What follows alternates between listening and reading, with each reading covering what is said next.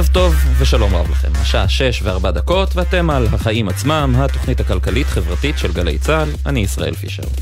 המשלחת הישראלית לטורקיה כבר התחילה בעבודת הקודש שלה אחרי שתי רעידות האדמה הקטלניות שפקדו אמש את המדינה ואת סוריה.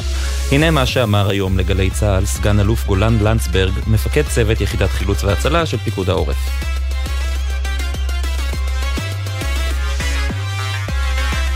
בוא נשמע.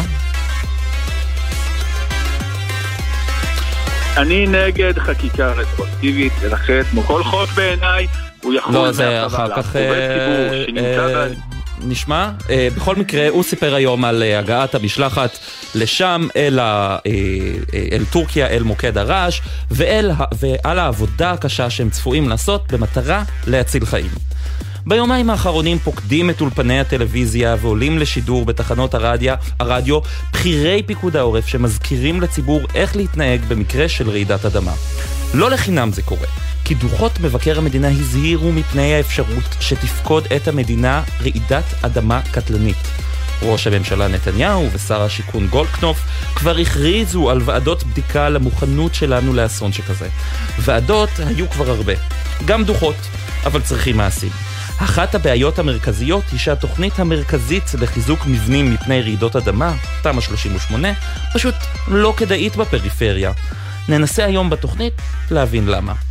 ולצד כל החששות מפני רעידות אדמה בישראל, המהפכה המשפטית מתקדמת במרץ כשיריב לוין, שר המשפטים, וחבר הכנסת שמחה רוטמן, יושב ראש ועדת החוקה, לא מבזבזים רגע כדי שהרפורמה המשפטית הזאת תאושר במהרה.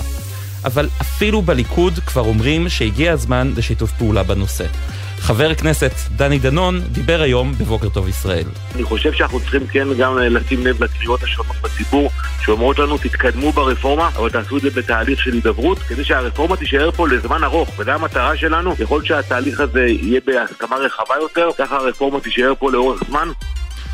וככל שהרפורמה המשפטית מתקדמת, גם המחאות נגדה מתרבות. בשבוע הבא כבר תהיה שביתה של... בניסיון לעצור את הרפורמה, לא ברור בדיוק מי הגופים שישפטו, אבל לפחות הכריזו על שביתה. והיום ייערך כנס כלכלנים בנושא, שבו הם יביעו את חששם מההשלכות שלה. פרופסור מנואל טרכטנברג יהיה איתנו בנושא הזה. אבל במערכת הפוליטית לא מתמקדים רק ברפורמה המשפטית, אלא גם בחוקים שיש מי שיגדיר אותם פרסונליים. לדוגמה, החוק שהגיש חבר הכנסת עמית הלוי מהליכוד, שיאפשר לנבחרי ציבור לגייס תרומות למימון טיפול רפואי או הליך משפטי.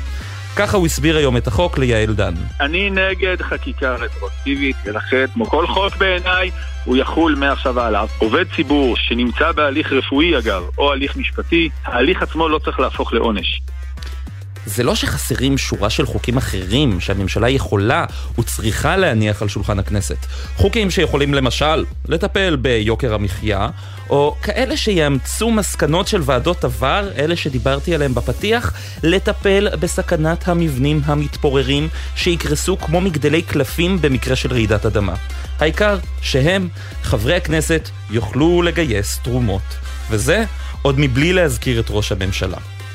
בינתיים, בחיים עצמם נעסוק בדברים האלה, אבל נדבר בנוסף עם דרור שטרום, לשעבר הממונה על התחרות, על הסעיף שיכול לשבור את המונופול של ביט בהעברת הכספים, ויאפשר, אולי, להעביר כספים מהביט ישירות לפייבוקס. כתבתנו מאיה שוקן תביא את עיקרי דוח מבקר המדינה שמתריע על ליקויים בשירות לקשישים שלא ממש מתחברים לפלטפורמות הדיגיטליות. הילי קרן שלנו תביא את עיקרי הרפורמה בתחבורה הציבורית שהציגה השרה מירי רגב. שוב רפורמה שמוחקת את מה שעשתה הממשלה הקודמת. נדבר גם על ההפגנות הסוערות בצרפת בעקבות הכוונה להעלות שם את גיל הפרישה. ולסיום, נקנח בלחץ של גוגל מפני צ'אט GPT והבינה המלאכותית שעשויה לגנוב לה את תואר מנוע החיפוש היעיל והמצליח בעולם. אז יאללה, יש הרבה עבודה, נתחיל.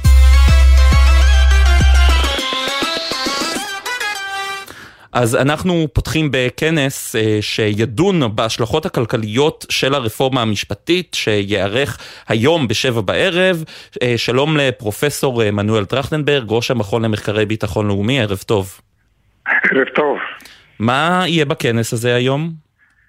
אז תראה, קודם כל צריך להבין שזה אירוע יוצא דופן לחלוטין. מדובר על כנס שמאורגן על ידי האגודה הבינלאומית לכלכלה, וכבר רשומים בו יותר מ-800 אה, איש, והנושא הוא לא מה שקורה בישראל, אלא מה קרה בפועל בפולין, בהונגריה, ברוסיה ובטורקיה, כאשר רפורמות מהסוג הזה שאנחנו מדברים עליהן כיום כאן בישראל, אה, באו לידי ביטוי בשינויים במערכת המשפט, במדיה וכולי, מה היו ההשלכות הכלכליות של אותם צעדים שננקטו במדינות אלו. תשמע, אני הייתי בהונגריה, בבודפשט, לפני כחצי שנה, הסתובבתי ברחובות, הרבה תיירים, עושה רושם שהמדינה פורחת, אנשים שדיברתי איתם אה, לא נשמעו סובלים במיוחד, אז למה אנחנו כל כך צריכים אה, לחשוש מזה, אם אה, אנחנו רואים שהונגריה בסדר? כן, תראה, קודם כל זה לא שהמדינות האלה קרסו, אף אחד לא, לא מדבר על קריסה, אבל הסטטיסטיקות לא משקרות. אנחנו רואים בכל אחת מהמדינות האלו את הירידה בצמיחה, אנחנו רואים ירידה בהשקעות החיצוניות מחו"ל, אנחנו רואים גם תופעה מאוד מסוכנת במיוחד בישראל, שזה אה, אה, בריחת מוחות וכו' וכו' וכו'. כלומר, מה שאתה רואה זה כתייר, כן, אכן המדינה שם, המדינה אה, לא קרסה, אבל השאלה היא האם ההתפתחות הכלכלית שהתרחשה מאז עד היום היא כמו שהייתה צריכה להיות לולי הרפורמות האלו, או הרבה מתחת. אבל בישראל, למשל, בריחת מוחות זה נושא שמדברים עליו כבר שנים על גבי שנים. אתה חושש באמת שהרפורמה המשפטית הזאת תאיץ את התופעה הזו של בריחת מוחות, של ירידה מהארץ? תראה, קודם כל, בריחת מוחות אה, מקבלת צורות שונות אה, בעיתות שונות. אני, אה, כאיש השכלה גבוהה, זכיתי להחזיר לארץ הרבה מאוד מוחות לאקדמיה לפני כעשר שנים. אבל הנקודה היא שלנו, הכלכלה הישראלית מונעת על ידי ההייטק, אוקיי? שזה נהדר, אלא מה? ההייטק זו תעשייה מאוד מאוד נזילה. היום אתה פה, מחר אתה לא פה, וכאילו שום דבר לא קרה. זה שונה מכל תעשיות, כל תעשייה אחרת במובן הזה. וזה לא שאנחנו חוששים, זה כבר התחיל לקרות. כלומר, רילוקיישן, אה, אה, הוצאת כספים מהארץ וכדומה. החשש של הקרנות הון סיכון, של המשקיעים הזרים שמזינים את התעשייה הזאת, הוא אמיתי. אנחנו שומעים אותו והתוצאות כבר מתחילות לקרות. אבל אני מסתכל על הרשימה של uh, המומחים הישראלים לפחות שמשתתפים uh, היום בכנס, ומכיר פחות או יותר באופן מאוד, בצורה מאוד מכלילה את ה... פרופיל האולי סטיגמטי של עובדי תעשיית ההייטק. יבואו אנשים, יגידו, גם מחאת הייטקיסטים, גם הכנס הזה שאתם עורכים היום, הוא בא מפוזיציה פוליטית. אתם אנשי שמאל, אתה היית חבר כנסת מטעם מפלגת העבודה. אז אה, תראה, אפשר להגיד אה, כל דבר, אפשר להגיד שכל אה, מומחה, אתה יודע, שמוכר או, או משמיע קול, הוא מטעמים פוליטיים, כן, כאילו שהצד השני הוא מטעמים, אתה יודע, מטוהר המידות, כן? אבל בסופו של דבר, התופעות שאנחנו מצביעים עליהן הן מגובות בנתונים. אני רוצה שיתמודדו עם מה שנראה הערב. נשמע את המומחים לא שלנו, אלא של פולין, של הונגריה, של רוסיה, של טורקיה. הם יספרו את הסיפור של מה שקרה שם. אבל גם בהונגריה למשל היה ויקטור אורבן אה, יצא במלחמה נגד אה, ג'ורג' סורוס והאוניברסיטה שהוא הקים בבודפשט ואמר אה, גם כן זה בעצם מעורבות פוליטית מה, מה אתם רוצים ממני אני באתי לחזק את המדינה אז עוד פעם, כל הטענות האלו, שמענו אותן, נשמע אותן. אני, תראה, אנחנו בפוזיציה אחת בלבד, שזה לשקף את העובדות הכלכליות. לצערי הרב, כיום אנחנו חיים במציאות פוליטית, שבה לעובדות יש הרבה פחות משקל ממה שהיינו רוצים. אבל בסוף מי שרוצה לקדם את הרפורמות שמדובר עליהן בישראל בצורה שהן מקודמות, ואני רוצה להדגיש את זה, יש צורך בשינויים במערכות, במערכת המשפטית ואחרות במדינת ישראל. אין ספק מזה. אבל הצורה שזה נעשה זה לא פחות ממחטף פוליטי שפוגע בעצם עשייתו בצורה הזאת, בלכידות החברתית, בעוצמות שהמדינה הזאת תמיד אה, יודעת אה, לגייס מתוכה. על זה אין ויכוח, ושמענו גם אה, בתוך הליכוד טענות כאלו, ויותר ויותר אני מקווה שיהיו קולות שיגידו, רגע, כן, בוא נקיים הידברות, בוא נשמע גם לכלכלנים ה, את האזהרות האלו, נדון ביחד, נגיע להסכמות. אז בוא נדבר רגע על האזהרות עצמן. מה בעיניך הדבר... או הדברים הקשים ביותר שיכולים לקרות לכלכלה הישראלית במקרה שהרפורמה הזו תעבור. אה, אנחנו אה, רואים שגם פקידים מקצועיים למשל אה, במשרד האוצר, ש... יודעים לדבר, יודעים להגיד את דעתם, בין אם בדרך הדלפות או בין אם אה, אה, במסרים ישירים, בינתיים שותקים, אולי אה, אזהרות אה, אה, מוגזמות. אז קודם כל, אה, זה ששותקים אה, זה מדאיג אותי כי אה, יש תופעה מאוד מאוד ידועה של אישור כף של מי שתלוי בשר וזה לא מפתיע אותי. מי? של ראשי אגף התקציבי ושל מנכ"ל המשרד וכל הסדרה הניהולית, הם, הם לא עושים את תפקידם המשרד, כמו שהם חייבים? מנכ"ל המשרד הוא מטעם, כן? אז כן. בואו לא נשכח את זה, כן? אז לגבי אגף התקציבים אין לי טענות כלפיהם. אבל אני מכיר את האווירה שכבר השתררה שם, ואני רוצה להגיד לך שזה לא המקום היחיד שזה קורה, וזה יקרה, וזה אחת החששות. אבל שאלת על מה, ממה אני חושש. אז עוד פעם, לא מדובר בקריסה, הכלכלה הישראלית היא חזקה, זה נכון, אלא מדובר במגמה. ואני רוצה להדגיש נקודה אחת, מדינת ישראל לא ככל מדינה. משתי סיבות. אחת, בגלל האתגרים החיצוניים עלינו, אנחנו צריכים להתמודד עם איראן, אנחנו צריכים להתמודד עם מה שקורה ביהודה ושומרון ובחיזבאללה וכך הלאה. ולכן כל פגיעה אה, בחוסן החברתי, כלכלי של מדינת ישראל היא לא כמו בכל מדינה אחרת. והנקודה השנייה זה בפן הכלכלי-דמוגרפי. מדינת ישראל ברוך השם, צומחת האוכלוסייה שלה בקצב של כשני אחוזים לשנה.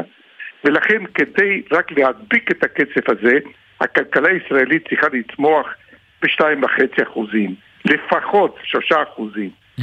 ולכן אנחנו לא יכולים להסתפק בצמיחה שהיא נמוכה, גם אם היא יותר גבוהה מפולין. כי החברה הישראלית אה, צומחת וכולי. אה, אתה חושב שהידברות תרגיע את חברות דירוג האשראי, תרגיע מוסדות בינלאומיים כמו HSBC, JP מורגן, ברקליס, שפרסמו אזהרות מפני הרפורמה המשפטית, או שהחששות שלהם יימשכו אה, לאור העובדה שלא בטוח מה יהיו תוצאות ההידברות והנחישות של הממשלה לחוקק כמה שיותר מהר את החוקים שקשורים ברפורמה הזו? הכל תלוי האם ההידברות תהיה אמיתית או שתהיה רק קוסמטית כפי ששמענו אה, מראש, אה, מיו"ר הוועדה לחוקה, חוק ומשפט, שהוא אמר, בבקשה, שיבוא לוועדה שלי, נשמע כמה הערות, אבל בעד השני לאפריל החקיקה הזאת תעבור. זו לא הידברות, כן, זו, זה אמירות סרק. ולכן אני אומר, תלוי איך. אם, כפי שנשיא המדינה הציע וגורמים אחרים, תקום, יקום פורום רציני, שכל הדעות יושמעו בו, ומתחילים מטבולה ראסה, מה שנקרא, מתחילים מההתחלה, mm-hmm. ובוחנים את כל הטענות, בוודאי שתהיה, אה, אה, אה, שתהיה רגיעה. גם אז... באווירה הבינלאומית כלפי ישראל, אין ספק בכך. לסיום, עובדי הייטק וארגונים נוספים הכריזו על שביתה ביום שני, אתה תומך בשביתה? אני תומך בכל מהלך שהוא של החברה האזרחית, מה שנקרא, שהוא במסגרת החוק, שהוא לגיטימי ושמשמיע קול של מצוקה של חלקים ניכרים למרות שגם השביתה יכולה להוביל לנזק כלכלי אה, למשק, בעיקר אם השביתות יתרחבו. הנזק הכלכלי הכי גדול זה אם לא נעשה כלום וניתן לתהליך הזה אה, להמשיך הלאה, לדהור קדימה אה, אל מציאות קשה ביותר. פרופסור מנואל טרכטנברג, ראש המכון למחקרי ביטחון לאומי, לקראת כנס שייערך הערב אה, על ההשלכות הכלכליות של הרפורמה המשפטית, תודה רבה לך. תודה לכם.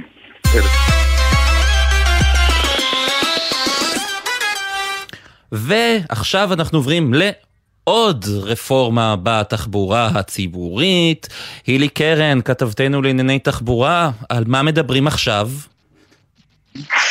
שלום אה, ישראל, נכון, אז באמת אה, כבר עשרה חודשים שלמים שלא הושקע במדינת ישראל אה, רפורמה חדשה במחירי התחבורה הציבורית. וואו, עשרה חודשים, כן. זה מלא בלי רפורמה. כן. זה אפילו, אם אפשר לדייק, אפילו רק באוגוסט, רפורמה דרך שווה נכנסה לתוקף, אז זה אפילו פחות, ממש חצי שנה.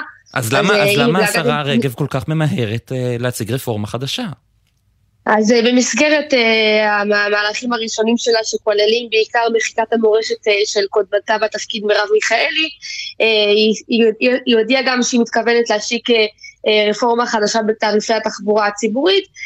היא טענה בעיקר שהרפורמה של מיכאלי לא מספיק טובה ולא, uh, uh, היא לא באמת דרך שווה כמו שהיא קוראת לעצמה, בואו נשמע את הדברים ממסיבת העיתונאים היום. זה לא סוד שאני התנגדתי מהיום הראשון לאותה רפורמה שהציגה קודמתי בתפקיד, רפורמה כושלת שנקראת דרך שווה, שהיא רחוקה מלהיות דרך שווה. היא הכל חוץ מאשר דרך, אה, דרך שווה. זו רפורמה לא שוויונית, זו רפורמה שמסתכלת על הכל דרך החור של הגרוש, וזה לא יהיה בבית ספרי. כן. נכון, אז היא, היא באמת מתכוונת ל, לכל מיני אה, שינויים שעשתה מרב מיכאלי בתעריפי התחבורה הציבורית. מה שהיה אה, עד אה, רפורמה דרך שווה זה שהיו עשרות תעריפי תחבורה ציבורית. בעצם כמעט לכל עיר במדינת ישראל היה תעריף אוטובוס, מחיר אוטובוס משלה. רפורמה דרך שווה בעצם השוותה את כל המחירים בכל הארץ, ובעצם גם בין היתר מחקה הנחות שהיו כבר שנים, עשרות שנים במדינת ישראל, בעיקר ליישובי הפריפריה, הפריפריה החברתית, יישובים חרדיים. Uh, היום uh, מירי רגב אומרת שהיא מתכוונת להחזיר את זה בין היתר uh, במסגרת הרפורמה החדשה שהיא מתכננת, שכאמור עדיין לא תקצבה ועדיין לא קיבלה את אישור האוצר. כן, אז בעצם ש... המחירים יחזרו להיות מה שהם היו לפני הרפורמה של השרה לשעבר מיכאלי. כן, לא בדיוק, אפשר להגיד שיש לה כמה, כמה מתווים, שאחד מהם בעצם אומר ש... אה, התחבורה הציבורית, אה, מחיר התחבורה הציבורית יופחת ב-50 אחוז אה, ליישובים 1 עד 5 של הלמ"ס, יישובים שמוגדרים פריפריה. באשכול חברתי-כלכלי 1 עד 5, כן. כן. כן, גם אה, פריפריה חברתית וגם אה, גיאוגרפית. אה, היא תכננה גם אה, להשיק תחבורה ציבורית בחינם לחיילים משוחררים בשנה הראשונה שלהם אה, מאז אה, יום השחרור, 50 אה, אחוזים לנסיעה בערך צבור גם לכל תושבי הפריפריה, נסיעה חינם לכלל האזרחים הוותיקים. יש פה באמת כל מיני נקודות שרגב התייחסה אליהן, אבל שוב, עד שלא נראה תקצוב ממשרד האוצר ושיתוף פעולה ברור ורצון לעבוד יחד, כנראה שהתוכנית הזאת לצערנו תישאר במגירה, למרות שהיא ככל הנראה הולכת להיטיב עם המון המון אה, אוכלוסיות שכרגע נאלצות לשלם במחירים יחסית גבוהים, היא התייחסה להמון המון אה, נקודות. תוכנית אבל, אה, שנשארת עניין... במגירה, מי היה מאמן, מי היה מאמין, אבל היה עוד משהו היום שחדשות טובות או רעות, תלוי איך מסתכלים על זה, יש תאריך לתחילת הנסיעה של הרכבת הקלה בתל אביב, נכון? נכון, אז חד משמעית מדובר בחדשות רעות, עד עכשיו חברת נטע מפעילה את אה, הרכבת אה, הקלה בגוש דן, אה, הודיעה כי היא מתכוונת לפתוח את הרכבת, את הקו האדום, הקו הראשון שאמור לפעול כאן באזור תל אביב. עד סוף חודש מרס, כלומר ממש עוד פחות מחודשיים. היום שרת התחבורה מירי רגב אומרת, בכלל מדברת על תאריך אחר, מדברת ש... הרכבת הקלה תיפתח עד אה, יום העצמאות, כלומר עד סוף חודש אה, אפריל. מדובר פה על אה, דחייה נוספת בפעם המי יודע כמה, כולנו כבר הפסקנו לספור. היא גם התייחסה לזה שאם הדבר הזה לא יקרה עד כן. אז... כן. יש שם סוגיות שלא הם בלבד היו העיכוב. בכל מקרה, אני מאמינה ומקווה שמיד אחרי יום העצמאות הקו האדום כבר יפעל, בואו נחכה ונראה. אם לא, המדיניות שלי הובהרה גם להם. שמה? שאני לא מתכוונת להמשיך את uh, סדר היום כפי שהוא. שזה אומר? שזה אומר כשנגיע לאחרי יום עצמאות, את תדעי. שזה אומר שאחרי יום העצמאות, אם הרכבת לא תפעל, את תדעי מה אני מתכוונת לעשות. הילי קרן, כתבתנו לענייני תחבורה, תודה רבה לך, ערב טוב. ערב טוב.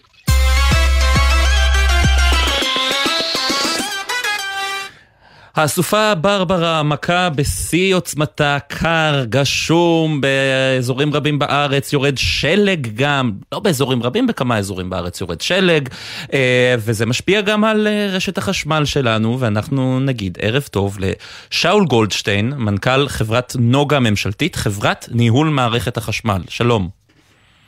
ערב טוב לכולם, שלום וברכה.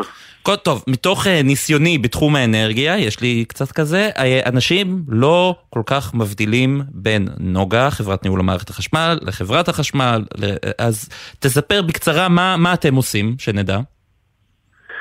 בגדול, אה, נוגה זו חברה ממשלתית שהוקמה לאחרונה, לפני כשנה וחצי, ותפקידה לנהל את מערכת החשמל, גם בהיבט של הייצור וגם בהיבט של תכנון ההולכה. כאשר בעצם היום אספקת חשמל, לא אספקת, ייצור חשמל הוא 50% בערך חברת חשמל, 50% יצרנים פרטיים, ולפי הרפורמה חברת חשמל תרד ל-35%, 33%, וכל השאר יהיה יצרנים פרטיים, והתפקיד שלנו זה לנהל את השוק הזה אה, ולייצר בו תחרות. בין היצרנים השונים. ואתם בעצם צריכים לנהל, להחליט ממי רוכשים את החשמל וכולי, איך הכי כדאי, איך הכי פחות מזהם. עכשיו אנחנו מגיעים לסופה עצמה, לצריכת החשמל עצמה. יש אה, חשש משיבושים ברשת החשמל אה, בערב הזה? אה, עקרונית, היה חשש אתמול, אנחנו מייסדים מתחזיות. התחזיות מורכבות מכמה פרמטרים, אבל העיקריים שבהם זה קודם כל תחזית מזג האוויר, ומתוך תחזית מזג האוויר זה תחזית הביקוש. וכל אחד הרי מתנהג שונה. וכשהוא בחוץ גשם, אז הוא מפעיל מזגן. כשבחוץ אה, אין גשם ואין רוח, אז הוא לא מפעיל מזגן. וכל הדברים האלה משפיעים עלינו מאוד מאוד חזק בצריכה. כנ"ל אה, מכשירים חשמל, חשמליים אחרים, ולכן אנחנו עובדים לפי אה, תחזיות, שהתחזיות האלה מבוססות גם על ההיסטוריה. אנחנו יודעים לדעת, לדעת בעבר איך היה התנהגות הצרכנים, ואנחנו מצפים, כאשר יש שני תחומים, מלמטה עד למעלה יש תחום סביר ותחום אה, מרבי. אנחנו חייבים להיערך לתחום המערבי. לפי התחום המערבי, הערב היה אמור להיות אה, בעיה באספקת חשמל, אבל לפי התחזיות המעודכנות שקיבלנו עם מזג האוויר היום בצהריים, הסופה הרבה פחות חזקה ממה חששנו. אני נמצא עכשיו בחיפה, בחיפה נעים מאוד, אין גשם, אין רוח. יום, אה, לא אומר אביבי אפילו, על סף הקיצי. אביבי, וואו. כן, ממש, הכל רגוע פה. אז עכשיו מי שחוזר הביתה, נוסע במכונית שלו, עומד בפקקים, עוד מעט יגיע הביתה, יכול אה, להגיע הביתה, להגיד לעצמו, אה, טוב, אני מפעיל אה, מדיח כלים, מכונת כביסה, מייבש ומדליק את הדוד לקראת המקלחות של הערב, בלי בעיה? אני אגיד ככה, אנחנו נמצאים ברזרבה שהיא חצי מהרזרבה הרגילה. זה אומר שיש לנו עודף של 600 מגוואט בערך. אז תאורטית מה שאתה אומר אתה צודק, אבל בגלל הסופה ושהיא שונה גיאוגרפית, יכול להיות מצב שבמקום מסוים פתאום הסופה תגרום לנו לניתוק של תחנת כוח, מסיבה כזו או אחרת, ובבת אחת ירדו לנו מההספק מאות מגוואטים. זאת אומרת שאנחנו כן צריכים להמשיך להתנהג בצמצום, ולכן מה שאנחנו מבקשים זה בין 5 ל-9, לא להפעיל מכשירים שלא צריך להפעיל. אז אם אפשר להפעיל אותם על טיימר, על שעון אה, שדוחה, לאחרי 9 בערב, או למחר בבוקר, זה עדיף.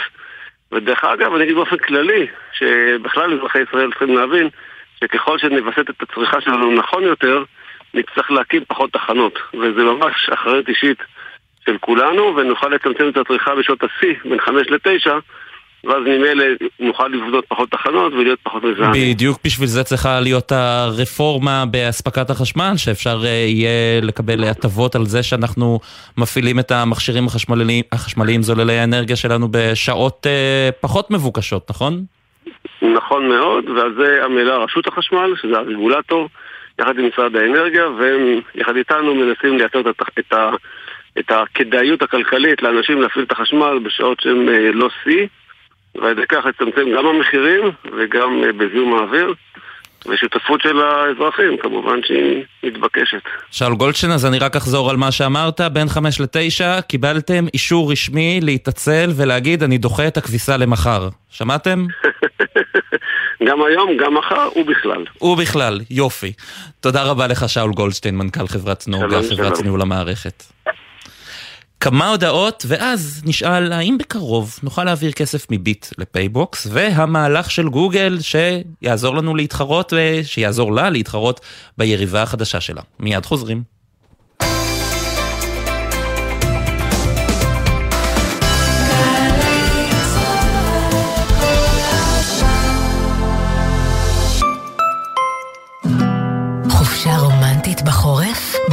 ירושלים, פברואר של אהבה בירושלים. תרבות ומסעדות בחוויה ירושלמית אוהבת וחורפית. מגוון הטבות בבתי המלון ובאטרקציות ברחבי העיר. לפרטים iTravelJerusalem.com למקומות. אתם מרגישים שהקריירה עומדת במקום?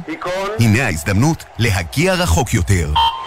מצטרפים לתעשייה הישראלית, הקולטת אלפי עובדים ועובדות במגוון תחומים, ונהנים מתנאים מעולים, תפקידים מעניינים, קידום, שכר גבוה, והכי חשוב, ביקוש תמידי שיכול להבטיח עתיד יציב ובטוח. תעשייה ישראלית, קריירה מרתקת, מתחילה כאן. לפרטים חפשו ברשת תעשיינים בישראל, משרד הכלכלה והתעשייה והתאחדות התעשיינים בישראל. למה לחכות שנה כשאפשר להתחיל השנה? באוניברסיטה הפתוחה תוכלו להתחיל ללמוד בסמסטר הקרוב ולהרוויח שנה. ההרשמה בעיצומה, כוכבית 3500. אוניברסיטת בר אילן גאה להשפיע, להשמיע, להניע, להשקיע, להפתיע. מה אתם צריכים לעשות? רק להגיע. יום פתוח, עשרה בפברואר, יום שישי, אוניברסיטת בר אילן. אוניברסיטה הצומחת במספר הסטודנטים בחמש השנים האחרונות. חפשו אותנו בגוגל, יום פתוח, עשרה בפברואר. עקב רעידות האדמה, חשוב להכיר את ההנחיות. בזמן רעידת אדמה, הכי בטוח לשהות בשטח פתוח. אם אינכם יכולים לצאת בתוך שניות אחדות, היכנסו לממ"ד או צאו לחדר המדרגות. הורידו את יישומון פיקוד העורף לקבלת התראה על רעידת אדמה חזקה. מגישים ועדת ההיגוי הבין-משרדית להיערכות לרעידות אדמה, רשות החירום הלאומית, משטרת ישראל ופיקוד העורף. לאחר 150 פרקים של מאבק במפלצות, מכשפות, ערפדים, רובוטים וגיבורים, האחיות גרים יוצאות למסע מחוץ לרדיו. נועה מנהיים ואיילת טריאסט יוצאות מהרדיו למפגש מאזינים חד פעמי. הסכת חי בבית אריאלה בתל אביב על יצירותיו של J.R.R. טולקין, מחבר טרילוגיית שר הטבעות. הכניסה חופשית על בסיס מקום פנוי. הערב בשבע וחצי, בית אריאלה תל אביב, ובקרוב בשידור בגלי צה"ל. ספי ויניר פותחים את הבוקר. אני רוצה לשאול אותך, יפה דרעי, האם בעינייך עיתוי הפרסום של הרפורמה, ערב ההחלטה, היה מוטעה? אני מאוד אה, הצטערתי שזה קרה. אני חשבתי שזה באמת גם מקלקל לו, אבל אנחנו אנשי אמונה והכל מת השם, ולאחר מעשה זה היה מצוין שזה קרה. ספי עובדיה ויניר קוזין, ראשון עד רביעי בשמונה בבוקר, רק בגלי צה"ל. עכשיו בגלי צה"ל, ישראל פישר עם החיים עצמם. חזרנו, בהפסקת אה, פרסומות הזו, בהודעות, שמענו את התשדיר של פיקוד העורף שקורא לאנשים לאיך להתנהג אה, בזמן אה, רעידת אדמה. אבל לא בכל מקום ההנחי... ההנחיות יעזרו, אבל לא בכל מקום יש באמת מה לעשות, כי אי אפשר למגן את הבניינים אה, אה, מפני רעידת אדמה, כי זה פשוט לא משתלם. ערב טוב לדגנית יוסף, רכזת קהילות בגליל, בטבריה ובעכו, שלום. ערב טוב. אז אה, תספרי לי קצת על אה, איך נראות הקהילות שאת עובדת בהן, אה, בהן בטבריה, בעכו, בערים אה, שיש להם אה, בניינים ישנים, נכון? נכון, נכון מאוד. אה, אני עובדת מטעם תנועת אור בתהליכים של בינוי קהילה אה, במצב סוציו-אקונומי בינוני ומטה. אה, בטבריה אני עובדת בשיכון א', ובעכו ברובע המנדטורי. ואיך נראים המבנים שם? מתמקד, אז נתמקד יותר בטבריה בשיכון כן. א', זאת שכונה שיושבת במורדות, לצד ההר בריניקי, במורדות טבריה לכיוון הים. והיא יושבת בעצם על קו העתק, שבעצם הוא מועד להיות מקום שממנו יהיה מקור של רעידת אדמה. כן. Uh, הבניינים ישנים. Uh, טלאי על טלאי כזה, זה, זה שיכונים שבנו אותם לעולים חדשים, והם נשארו ככה מאז ועד היום. אוכלוסייה ועכשיו... מקסימה, רשות מקסימה, ולבניינים מאז ועד היום באותו מקום, באותו מצב. ועכשיו באים התושבים, אומרים אנחנו רוצים אה, לחזק את המבנים, לא יודע אם אפשר אה, לחזק אותם על השלד הקיים, או אז לפחות לעשות אה, פינוי-בינוי, שיעמדו בתקנים לרעידת אדמה. עושים, כן. כן, בתהליך שאנחנו עושים, אנחנו רוצים לייצר בעצם אה, אוכלוסייה שתדע להגיד את הדברים האלה. כי כרגע זה אפילו לא במקום הזה.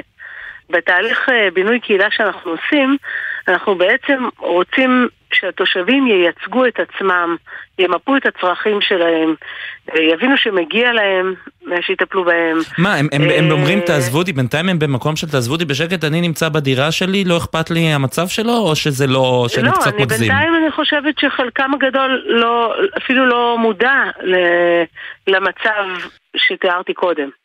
לאיפה הם יושבים מבחינה גיאוגרפית, אה, מה המצב של הבניין. זאת המטרה היא לפתח את המודעות לעצמם, לקהילה, לסביבה, ו, ובמקביל לבוא בדרישות של מה שמגיע להם, או לדעת לעשות את מה שמגיע להם. הרשות המקומית מודעת אה, לזה?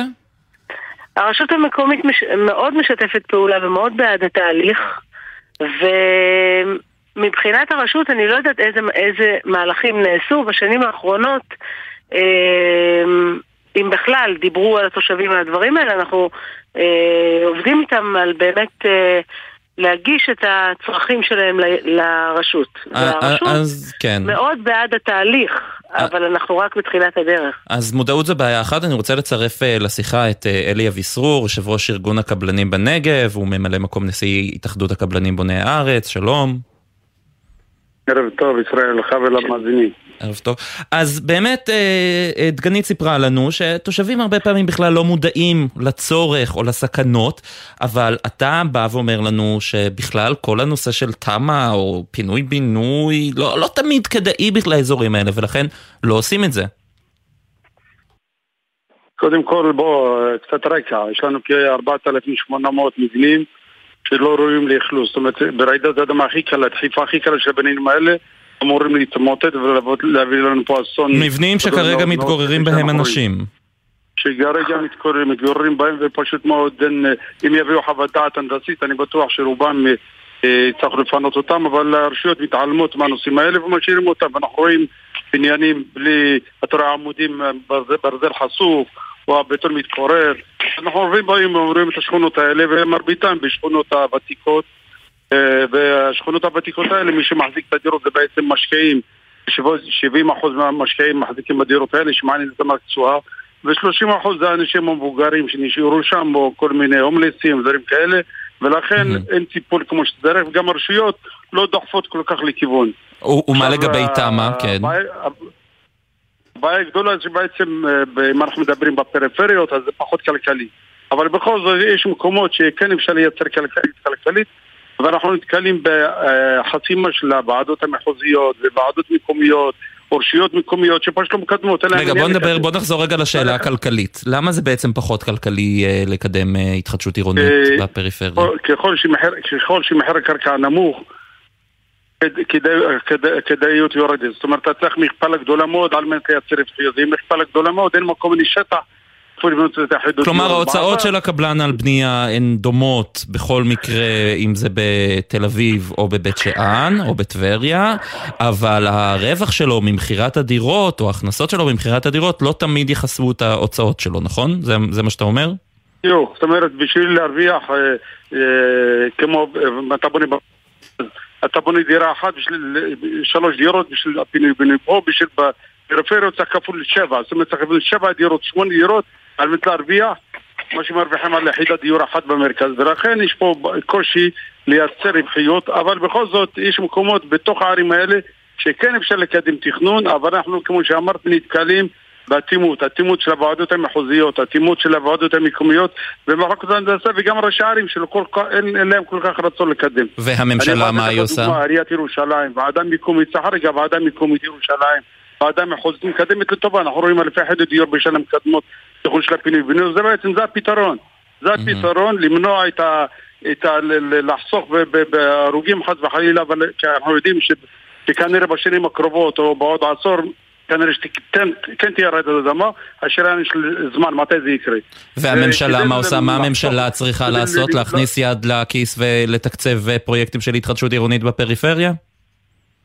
קודם כל צריך איפה שאפשר לקדם פינוי-בינוי, יש מקומות שכן אפשר לקדם, למרות שאין כדאיות כלכלית, אבל יש מקומות שכן אפשר.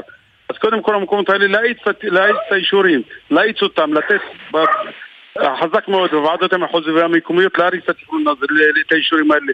צריך לבטל את אחת מהוועדות, או מחוזיות או המקומיות. לא יכול להיות שהוועדה המקומית מתלבטת 4-5 שנים ואחת הוועדה המחוזית מתעללים בך 4-5 שנים נוספות, 10 שנים עוברות ובסופו של דבר הפרויקט הופך לא, לא כלכלי וצריך לחזור מלכתחילה.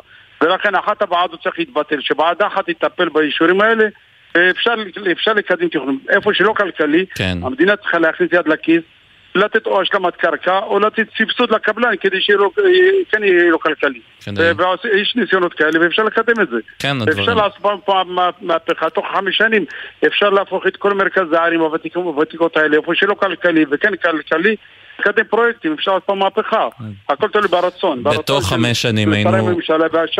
כן.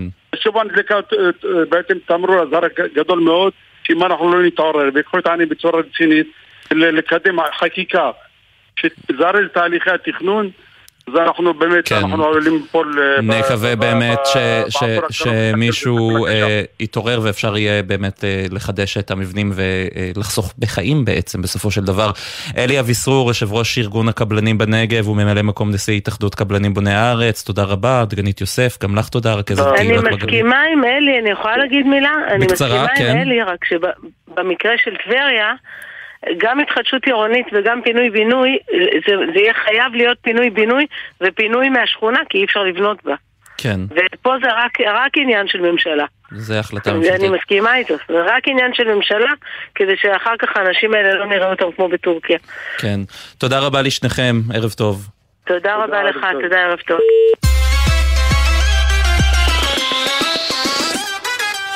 ואנחנו ממשיכים לעקוב אחרי חוק ההסדרים, החוק שכולל בתוכו כל מיני רפורמות כלכליות שמסתתרות במדיניות של הממשלה החדשה, והערב, האם יכול להיות שנוכל בקרוב להעביר כסף מביט לפייבוקס? דרור שטרום, לשעבר הממונה על התחרות ויושב ראש ועדת שטרום להגברת התחרות הפיננסית, ערב טוב. ערב מצוין. מה הבעיה בעצם במצב הנוכחי במערכות התשלומים האלה? תראה, הבעיה היא שבעצם אה, יש לנו מונופול במה אה, שנקרא יישומוני התשלומים האלה, משום שבעצם, ואנחנו מכירים את התופעה הזאת בשם אפקט רשת, המועדון תשלומים או היישום תשלומים הראשון שקם, במקרה הזה זה ביט, הוא הופך להיות מונופול טבעי. מדוע? כי בעצם אתה יכול להעביר תשלומים אך ורק בין כאלה שיש להם את יישומון הביט. וביט, צריך להגיד, שייך לבנק הפועלים. לבנק הפועלים, כן, כך בארץ אה, קרה, ובעצם העובדה הזאת... בנק, בנק הפועלים, קטן שכזה. בנק קטן, לא מוכר, אה, כמובן בחיוך, אה, כן. אנחנו אומרים בצד, מצא לעצמו דרך לבצר את מעמדו בתחום התשלומים הקטנים, אותם תשלומים שאנחנו עושים בין אנשים ולפעמים גם בין אנשים לעסקים קטנים, זה יכול להיות מכולת קטנה, זה יכול להיות בעל מקצוע קטן.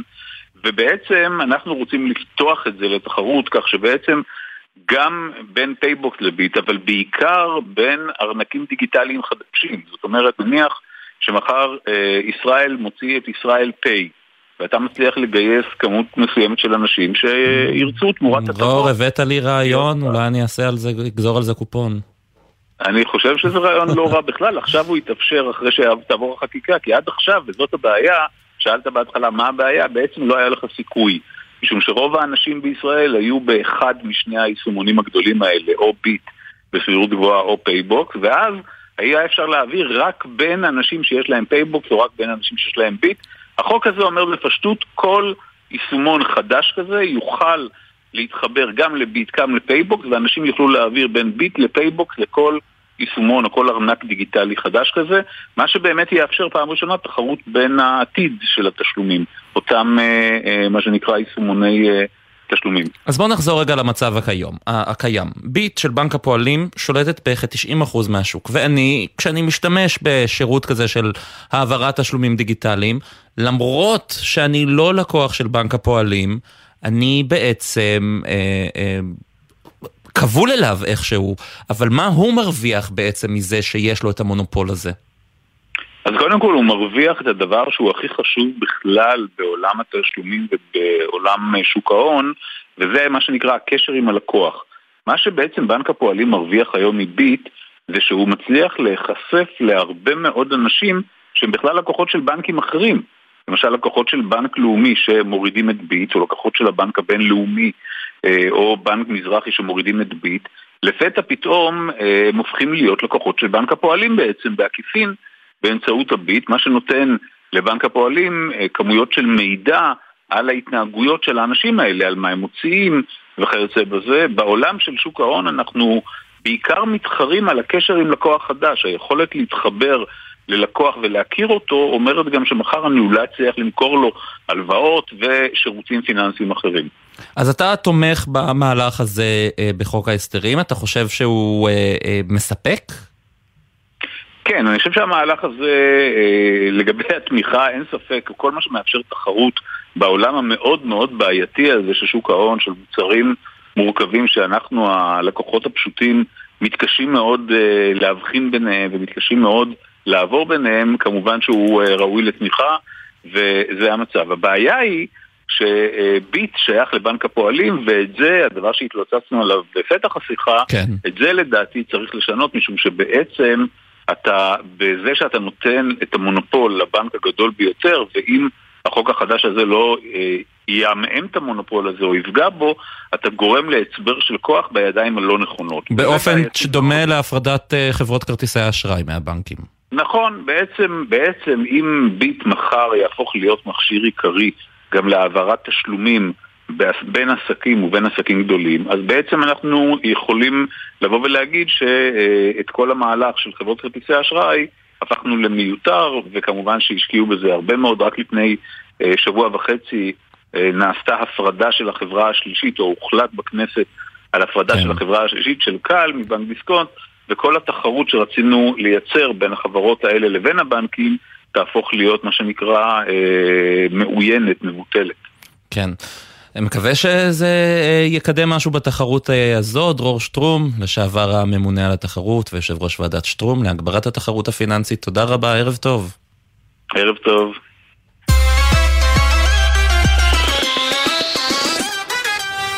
ועכשיו אנחנו עוברים לדוח מיוחד בנושא השירות הציבורי הניתן לאזרחים ותיקים שפרסם מבקר המדינה.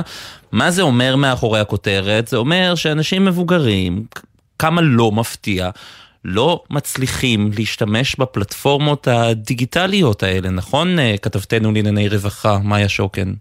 כן, שלום ישראל. לא רק אה, בפלטפורמות הדיגיטליות, אבל באמת אה, זו, זה, אה, זה באמת אחד הקשיים המשמעותיים ביותר שסובלים ממנו קשישים. באופן כללי, המבקר מצביע על עלייה של 23% בתלונות של אזרחים ותיקים לנציבות, במיוחד בתקופת הקורונה, אז ממש הכל הפך לדיגיטלי, זומים, עניינים, טפסים מקוונים, הכל הכל הכל בדיגיטל, ובאמת הרבה קשישים, אתה יודע, לא לכולם יש מחשב, לא כולם... לכולם יש להם אוריינטציה בכלל לאיך מגיעים לדברים האלה, אפילו ברמה של להזמין אה, תור לקופת חולים, אם תסתכלו על סבא וסבתא שלכם, לא תמיד הם, אה, הם לגמרי בטוחים איך לעשות את זה, אז זה באמת אה, סוגיה אחת שמאוד מקשה על קשישים. יש עוד רבות, בירוקרטיה היא כמובן אה, אחת מהן, אה, צורך לפנות לכל מיני גורמים במקביל שעושים אה, בלאגן ומימוש זכויות ומכאן ומשם, דרישות חוזרות לעוד ועוד מסמכים, כמו למשל הנושא הזה של תו נכה, בנציבות מצאו שצריך כן. כל שנה להגיש שוב פעם מחדש את כל הטפסים בשביל לקבל תו נכה. עכשיו נכים, הרבה פעמים קשישים שמגיע להם תו נכה, המצב שלהם לא מאוד משתנה בין שנה לשנה ולכן אין סיבה לא לאפשר להם פשוט באופן גורף את תו הנכה. יש המון המון תלונות די מקוממות ואפילו קצת מופרכות שהגיעו באמת למשרד המבקר. למשל, משרד התחבורה שלא אישר לקשיש שסובל מדימנציה ומרותק לכיסא גלגלים תו נכה, או קשיש בן 90 לקוי שמיעה שהתלונן שהוא לא מסוגל להשתמש באותם אמצעים דיגיטליים בשביל לחדש את התעודת זהות שלו, והבת שלו לא הצליחה למצוא תור בזמן. קשיש חולה דימנציה שחצה את הכביש באדום וואו, וקיבל דוח, דוח של... נורא נורא, כן, יקר. שורה, שורה של, של דברים באמת... דוגמאות מאוד עצובות. כן. אני מכיר את הנושא הזה, צריך להגיד באופן אישי, שאני צריך mm-hmm. לסייע, אבל נקווה שיקחו ברצינות את הדוח הזה ולא יקברו אותו איפשהו. מאיה כן. שוקן, כתבתנו לענייני רווחה, תודה רבה לך. תודה לך, ישראל. ואנחנו עוברים עכשיו מהגיל השלישי אצלנו לגיל השלישי בצרפת, שם יש שביתות ענק נגד רפורמה שמקדם הנשיא עמנואל מקרו אה, להעלאת גיל הפרישה. בואו נשמע איך, אה, מה קורה בצרפת בימים אלה.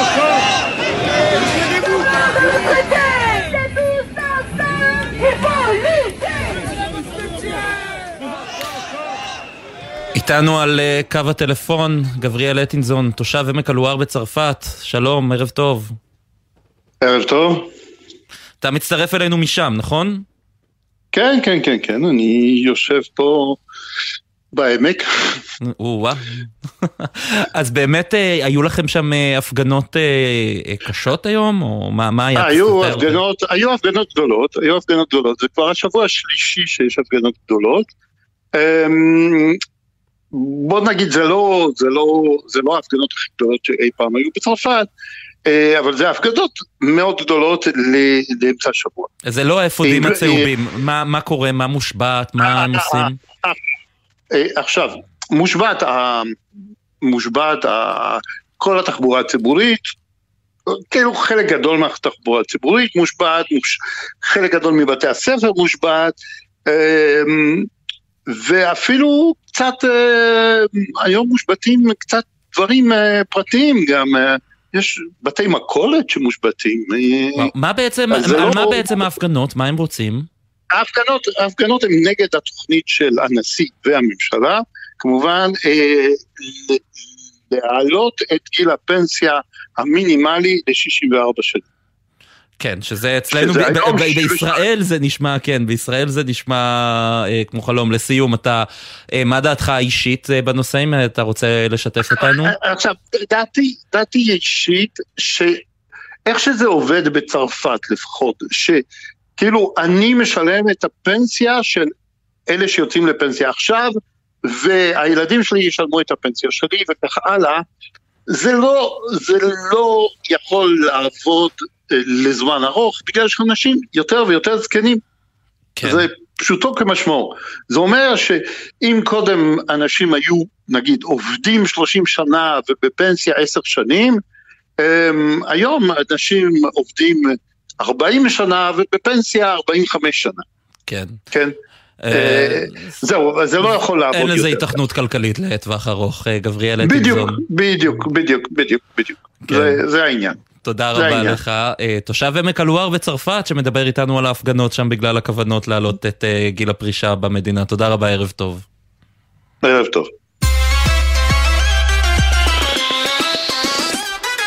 וכמו שהבטחנו, גוגל בלחץ. היא השיקה אתמול כלי בינה מלאכותי שאמור להתחרות ב ChatGPT. איתנו אורי אליאבייב, מומחה בתחום הבינה המלאכותית. שלום, ערב טוב. אליאבייב, סליחה. אליאבייב, נכון. כן, אה, אז למה גוגל כל כך מפחדת? גוגל מפחדת כי היא ראתה שהרבה אנשים מתחילים לפנות ל-ChatGPT ולהחליף בעצם את מנוע החיפוש שלה. מה שפעם היו שואלים את גוגל. רגע, רגע, רגע, מה זה ChatGPT? ChatGPT זה מנוע אה, טקסטואלי, תחשבו כמו אפליקציית צ'אט שאתה יכול אה, לכתוב בכל דבר שאתה רוצה. יצאתי עכשיו מאוד זקן, אני יודע, אבל בסדר. אני אומר, יצאתי עכשיו מאוד זקן עם השאלה הזו, אבל בסדר. כן, אז... לא, אבל זה בסדר. בוא נגיד, יש 100 אה, מיליון משתמשים בעולם, הם הודיעו את זה לפני לא מזמן, אתה כנראה במאה ואחד שלו. וזו האפליקציה, השירות שצומח, הטכנולוגי שצומח בקצב המהיר ביותר בהיסטוריה, זה נכון? נכון, הם ציינו ממש לפני כמה זמן, הם חשפו שהם הגיעו לרף של 100 מיליון אה, משתמשים, מספרים שלא טיק טוק, לא אינסטגרם, לא פייסבוק ולא כל השוואה אחרת הגיעה לה אי פעם. מדובר במוצר שצמח בקצב הכי מהיר, שתועד על ידי האנושות. אז מה גוגל אה, חשפו אתמול? אז גוגל זה, זה מעניין, הם לא חשפו מוצר, הם חשפו סוג של שירות עתידי שעדיין לא יודעים מתי הוא יושק, יש היום אירוע בשמונה שהם יחשפו את פרטים, הם באו ואמרו, אה, שירות החיפוש שלנו הולך להשתנות, ובעצם להציג פיצ'רים אה, דומים מאוד לאלה שראית בצ'אט GPT. אחד הדברים שהציגו למשל, זה שאתה יכול לבקש ממנו מידע, אה, ובאופן שתוכל להסביר אותו לילד בן תשע. ואז אתה רואה תוצאת חיפוש מסוימת עם מידע שהיא מאוד פשוטה ושפה מאוד נגישה. זו דוגמה אחת שהם הציגו, הם גם הציגו בשורת החיפוש תוצאות קונקרטיות, שזה אחד הדברים שאנשים הכי אהבו בצ'אט GPT, mm. במקום עכשיו לחפש אה, בתוך בלילת הלינקים שאתה מקבל בגוגל ועד שמצא את הפתרון, אתה מקבל תשובה קונקרטית, ברורה, סגורה, היטב. אה, וזה שינוי מאוד משמעותי, שגם מאיים על מודל ההכנסות של גוגל. בכלל, כל העולם הזה של הבינה המלאכותית עושה רושם שהוא רשם קפיצת מדרגה משמעותית בשנה האחרונה בוודאי. נכון, אנחנו רואים בשנה האחרונה זה סוג של פריצות דרך מאוד משמעותית. ChatGPT, אה, DALL-E 2, אה, מי שזוכר, זה נכנס כבר אה, כן. חדשות ראשונות, מודלים כמו Whisper שיודעים לתמלל קול של בני אדם, מטא שחררו מודל תרגום שיודע לתרגם בין 200 שפות, אז כן, זו הייתה שנה מטורפת שהרבה פריצות דרך הושגו בה. לסיום, אתה חושב שלגוגל יש פה סיכוי להתחרות ב ChatGPT, או שהם נזכרו, התעוררו מאוחר מדי? לא, אני חושב שלגוגל יש אה, סיכוי מאוד טוב. יש לה אה, בין חוקרי הבינה המלאכותית הטובים בעולם, הם מבינים מה זה חיפוש, הם יודעים לבנות מוצרים. האתגר הגדול פה זה אם זה לא ירייה ברגל עבורם למודל הפרסום שלהם, כן? כי אם אתה מקבל ישר את התשובה ולא צריך לראות פרסומת בדרך, זה קצת בעיה. אז אני לא דורש להם מבחינה טכנולוגית ומוצרית, אבל כן זה מרעיד ומצריך מהם אה, להגדיר מחדש את הדרך שעושים כסף. תסמוך על גוגל שהם ימצאו איך להרוויח כסף גם. כן. אורי אליאבייב, מומחה בתחום הבינה המלאכותית, תודה רבה, ערב טוב. תודה רבה, להתראות. והתוכנית שלנו גם הגיעה לסיומה. נגיד תודה לעורך שלנו, בן הנצר, ללירון מטלון וים אור קבבצ'י שהיו על ההפקה. תומר רוזנצוויג על הביצוע הטכני, עורכת הדיגיטל היא מיה אורן. מיד אחרינו, 360 ביום עם עידן קבלר. החיים עצמם, גם מחר. להתראות.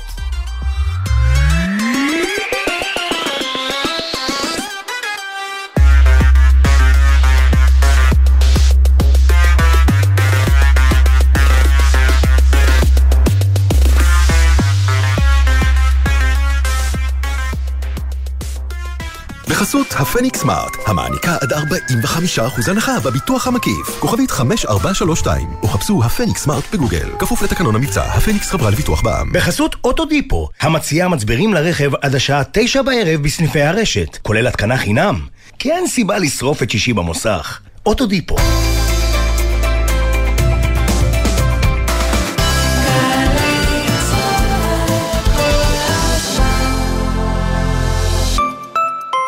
א', סטופ. סמך. סרי לנקה. בסרי לנקה, הישראלים מקבלים טיפול משגרירות ישראל בניו דלהי. מזל שכל פרטי השגרירות נמצאים ביישומון טראביל של משרד החוץ. טסים בקרוב? הורידו את יישומון טראביל ותיהנו מכל המידע לפני הטיול ובמהלכו. אזהרות מסע, הודעות דחופות ממשרד החוץ, מקום למסמכים ואפילו חיוג מהיר למקרי חירום. בסרי לנקה ובעוד 187 מדינות. טראביל, דואגים לך שם בחוץ. קבלו משוואה, כמה זה יחס אישי, כפול מרצים מעולים, לחלק לכיתות קטנות, התשובה, 90% השמה בשנה שעברה. עזריאלי, חממה למהנדסי העתיד ולמהנדסות העתיד. לפרטים כוכבית 9087. האקדמית להנדסה, ירושלים. שלום, שומעים אותי? יש לי שאלה. לאן תרצו להתקדם מכאן? בתשעה בפברואר, ביום הפתוח בבראודה, מחכה לכם מגוון אפשרויות. מבחר תוכניות לימוד לתואר ראשון או שני בהנדסה, מכינות להנדסה ולימודי הוראה למהנדסים. להתראות בתשעה בפברואר, ולהתקדם מכאן. בראודה, כוכבית 9099. זה קורה עכשיו במוזה, מוזיאון ארץ ישראל תל אביב. עדות מקומית, התערוכה לצילום עיתונות עולמי וישראלי, עדות מקומית. במוזה, מוזיאון ארץ ישראל תל אביב. זו אותה הנסיעה הביתה, בשכונת המגורים או בדרך לבית הספר. אבל בחורף נוהגים אחרת. הורים, כדי להגן על ילדיכם ברכב, במקרה של עצירה פתאומית או תאונה, רצועות מושב הבטיחות חייבות להיות הדוקות לגופם. גם בחורף שומרים על ילדינו וחוגרים אותם כשאינם לבושים מעילים וסוודרים עבים. הרלב"ד, מחויבים לאנשים שבדרך.